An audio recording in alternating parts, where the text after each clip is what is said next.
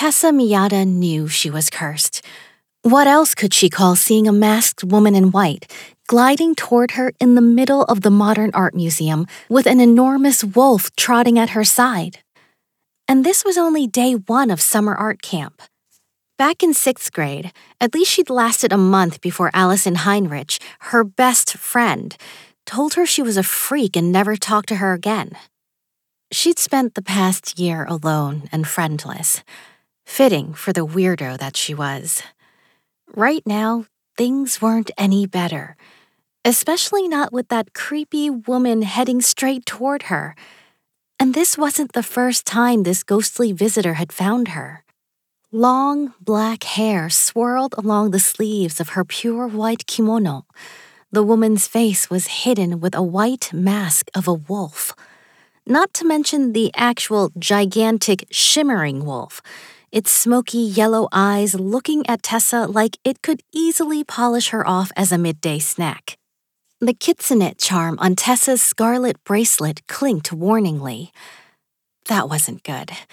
She'd had it as long as she could remember, and whenever she tried to cut the bracelet off, it always reappeared. Yet no one could see it but her. The weirdest part? Without fail, when trouble was brewing, the fox charm always signaled that something ominous was to come. Ding! Her heart pounded in her ears as she tried to keep listening to the group of four friends she'd met during the introductions a few hours earlier, as they all eagerly talked about some sort of watercolor technique. That's so neat, Tessa said, fidgeting with the charm, trying to make it stop. Not that anyone else could hear its sounds. I never knew art like this was made with dog scratching. Dry scratching, one of the girls laughed, her dark eyes crinkling into a smile. Ooh, and look at this piece! Ding, ding. The other four had been really fun so far. They'd pointed out things Tessa would have never noticed about the pastel watercolors hung in silver frames, like all the secret designs hidden in the shapes of the clouds, or the way the artist's signature also looked like a cloud. The real reason Tessa was here was because this art camp was a last resort. Unbelievably, though, these four artsy girls seemed to like being around her. But their friendship wouldn't last long if, ding! Tessa Miyata, this is our last chance to communicate. The woman's voice thundered, ominous as an incoming storm as her shadowy body walked straight through the closest boy.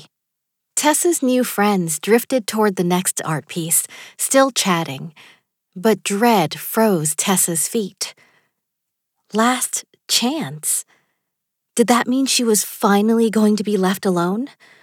When the woman had first appeared, at the beginning of sixth grade, no less, she'd been silent, her mouth moving, but no words coming out. But over time, she'd begun talking and saying Tessa Miyata in that super intensely serious way seemed to be her favorite phrase. Not here, not here. My sisters are never going to forgive me. Gram can't afford another summer camp. She tugged her two long bangs over her eyes, like that would stop the ghostly visitor from seeing her. Hey, I'm going to run to the bathroom. One of the girls piped up, I'll go with you. No! Tessa tried to suppress the anxiety in her voice. Um, it's okay. I'll go by myself. She couldn't stomach seeing another once friend stare in dismay, comprehending Tessa for the freak that she was. As she darted toward the closest exit, the counselor protested. Where do you think you're going? Tessa was awkwardly loud in the otherwise hushed gallery, that nervousness popping out all at once. Bathroom! Her echoes reverberated, burning her face crimson. Bathroom, bathroom, bathroom.